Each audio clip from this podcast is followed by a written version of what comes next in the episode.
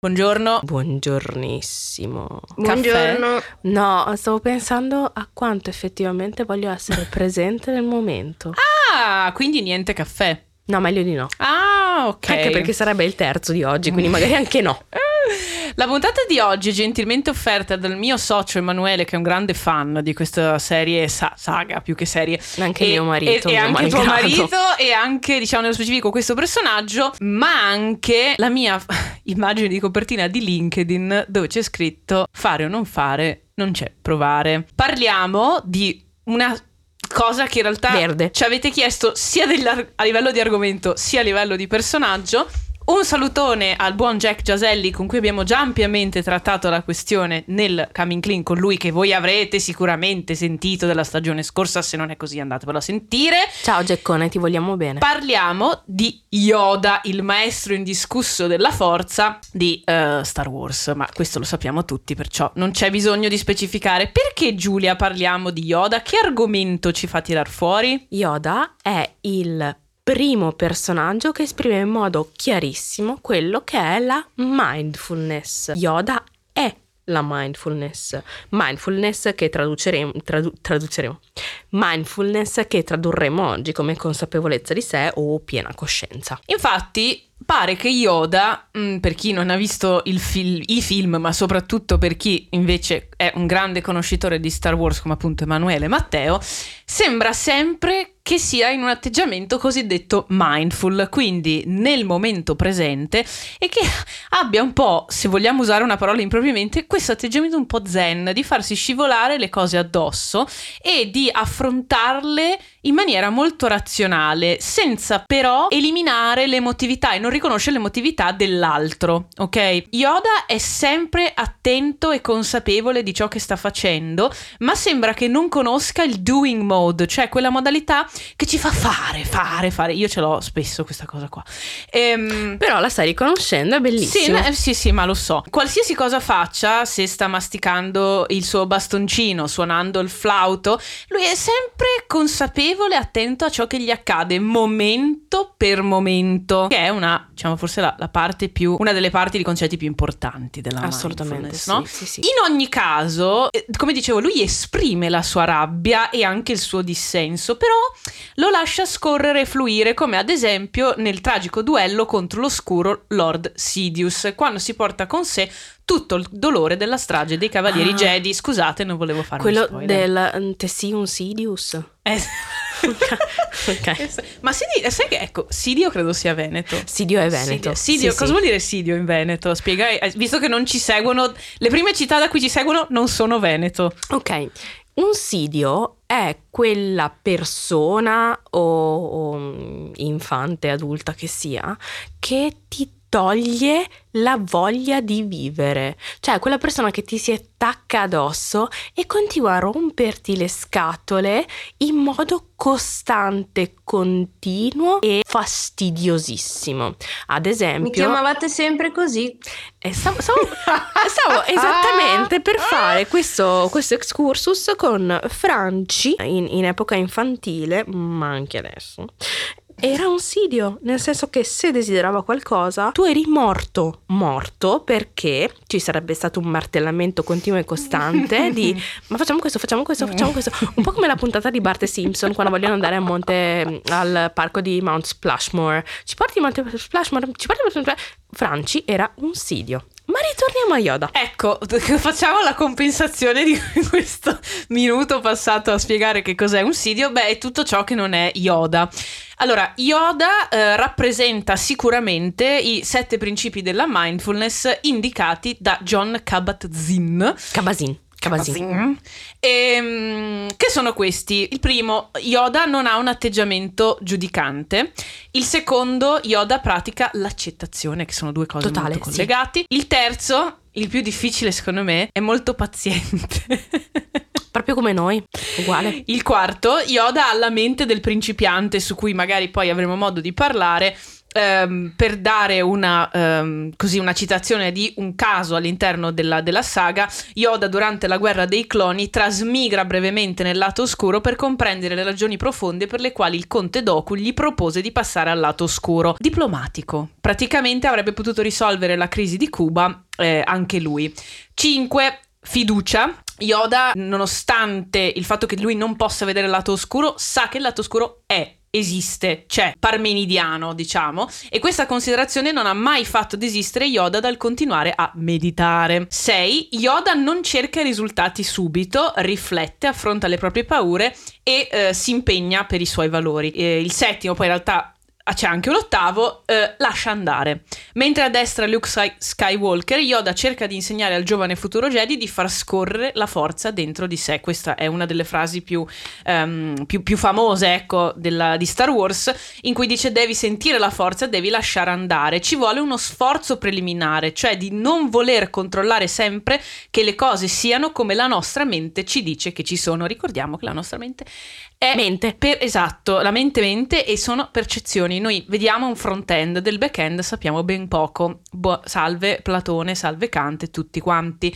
L'ultimo, l'impegno nella pratica. Ovviamente Yoda predica bene, razzola altrettanto bene, diciamo, non è uno che semplicemente predica dalla poltrona, e questo non è magari un principio fondante, ma è sicuramente la prima cosa per abituarci anche a entrare in questo stato. Diciamo allora quindi che la mindfulness di Yoda è appunto questa attitudine che si coltiva attraverso una pratica di meditazione. Questa meditazione viene sviluppata a partire dai precetti del buddismo, però libera da qualsiasi componente religiosa, questo ci tengo a dirlo, e è l'attitudine che vuole portare l'attenzione del soggetto in maniera non giudicante verso il momento presente. È difficilissimo questo aspetto perché siamo costantemente investiti da questa attitudine giudicante verso noi stessi e verso il mondo esterno, che invece dobbiamo riuscire ad abbandonare. Perché parliamo di mindfulness? Perché diversi protocolli di trattamento psicologico sono basati su questo tipo di tecnica e sono stati sviluppati e validati in ambito clinico e vengono utilizzati per il trattamento di diverse patologie psicologiche e psichiatriche. Nello specifico, il concetto deriva appunto da questa modalità di prestare attenzione al momento presente del qui e ora, dell'hic et nunc, in modo intenzionale, non giudicante, per risolvere la sofferenza interiore. Ora, ok, detta così, molto bello, molto semplice. La pietra filosofale. Esatto, come si fa? Il sacro Graal. Noi ci rifaremo in questo momento al protocollo sviluppato da Kabat-Zinn nel 1979 presso il Medical Center dell'University of Massachusetts. Perché? Perché sempre a Boston le robe comunque interessanti a livello scientifico. Ti faccio notare che metà dei ragazzi di Dawson Creek all'università è andata a Boston. Beh, sì. Coincidenze? Non credo. Utilizzeremo quindi il MBSR, il Mindfulness Based Stress Reduction Program, perché è effettivamente la modalità utilizzata anche qui in Italia e in diversi presidi psichiatrici e riabilitativi, ok? Perché? Perché lo sviluppo delle facoltà di mindfulness crea effettivamente una trasformazione in positivo di tutto quel sentimento di sofferenza spesso correlato a un disturbo psicologico. Come funziona? Ci sono dei momenti formali in cui effettivamente viene sviluppato il protocollo. Questo protocollo prevede cicli di 8 settimane in cui vengono praticati 8 differenti esercizi di meditazione. La durata di queste meditazioni va dai 3 ai 30 minuti scalando. Esistono poi dei momenti informali che consistono nel promuovere una modalità mentale costante improntata alla continuità della consapevolezza nella vita quotidiana. Quindi tutto quello che è formale è quello che segue il protocollo che vi viene spiegato, l'informale è quello che metteremo poi in gioco nel nostro quotidiano. Queste tecniche sono derivate tendenzialmente dalla terapia cognitiva classica e vengono utilizzate appunto sia per il trattamento della depressione, sia per l'ansia, per il disturbo borderline, per gli attacchi di panico, per disturbi ossessivo-compulsivi, ma anche per disturbi che sono a metà tra corpo e mente, ad esempio i disturbi alimentari, l'insonnia, la fibromialgia, e la meditazione trova applicazione anche in disagi che non sono direttamente collegati a disturbi veri e propri. Molti di questi studi sono consultabili direttamente sul sito dell'MBSR, attestano effettivamente degli effetti di modifica di strutture anatomiche del cervello nelle persone che effettivamente si sottopongono a questa pratica meditativa assidua. Ad esempio, un incremento e la rimodulazione dell'attività del lobo prefrontale sinistro, che è quell'area del cervello che viene utilizzata per processare le emozioni positive. Quindi aumenta e viene rimodulata l'attività in modo da poter avere maggiori emozioni positive. Non solo, altro effetto è l'incremento e la rimodulazione dell'attività dei nuclei profondi dell'emisfero destro, che è la parte intuitiva dell'esperienza esistenziale e percettiva, quindi le nostre percezioni sono più forti, più realistiche, e incremento e rimodulazione dell'attività dell'amigdala. L'amigdala è fondamentale perché è la struttura cerebrale collegata all'esperienza della paura. L'amigdala crea un asse con le ghiandole corticali surrenali per la secrezione di cortisolo che aumenta quindi lo stress. L'aumento di cortisolo, l'asse, crea a sua volta un ingrossamento dell'amigdala, creando quindi questo circolo dello stress che non viene bloccato a meno che effettivamente non utilizzo delle strategie. Ecco, io ricordo che lo stress per noi, ne abbiamo già parlato su No Pasa Nada più volte, è un male endemico e quasi probabilmente pandemico della nostra società. Consideriamo una cosa normale essere stressati, che è sempre ok essere stressati, appunto entrare nel doing mode, tra l'altro come coping mechanism. Mm-hmm. Attenzione, perché lo stress si accumula.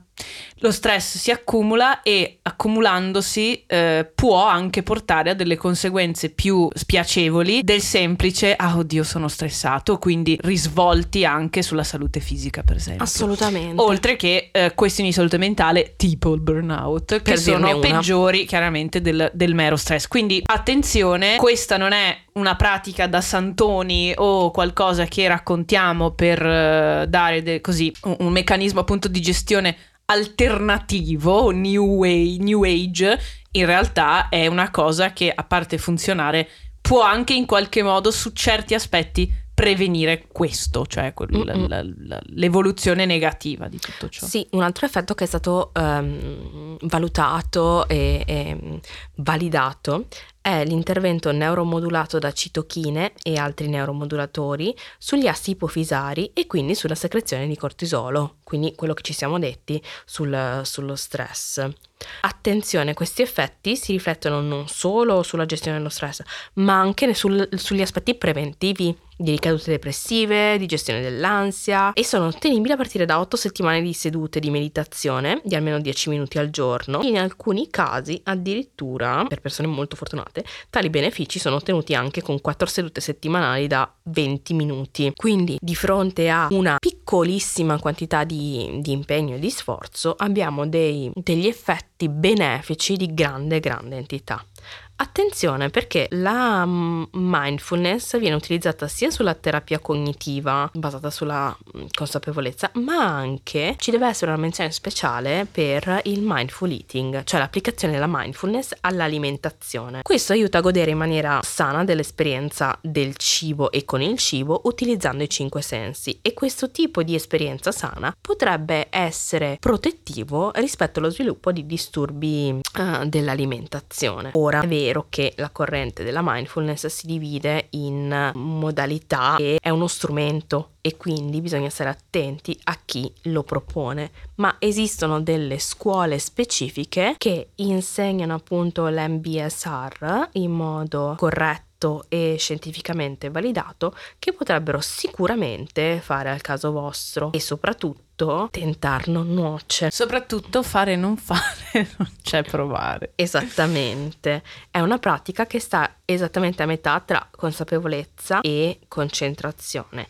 e la consigliamo urbi et orbi. Assolutamente sì, anche perché non ha controindicazioni, magari vi può far piangere, ma è una cosa positiva. Sì, anzi, a volte è necessario piangere, lasciare spazio ad altro tipo di emozione, e in più l'acqua che viene persa lascia lo spazio ad acqua nuova che potrà nutrirci. Mi spiace per questa metafora un po' troppo new age, però dai, ci sta. Sono le energie che fluiscono. Sarà la forza che sta scorrendo fortissima, esatto. In me, più fortissima, Franci. Io non saprei che canzone suggerire. Come non sai che canzone suggerire? Sto guardando.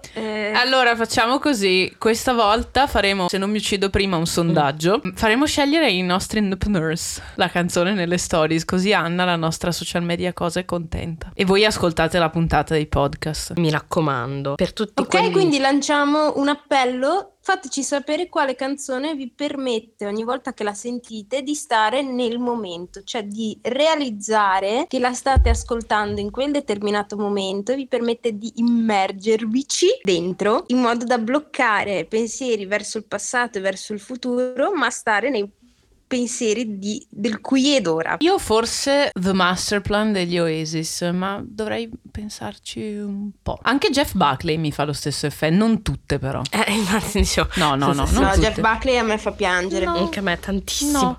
Tantissimo. Va bene, ci sentiamo presto, sempre qui su Nope Nope. Siate nel momento presente, qui e ora.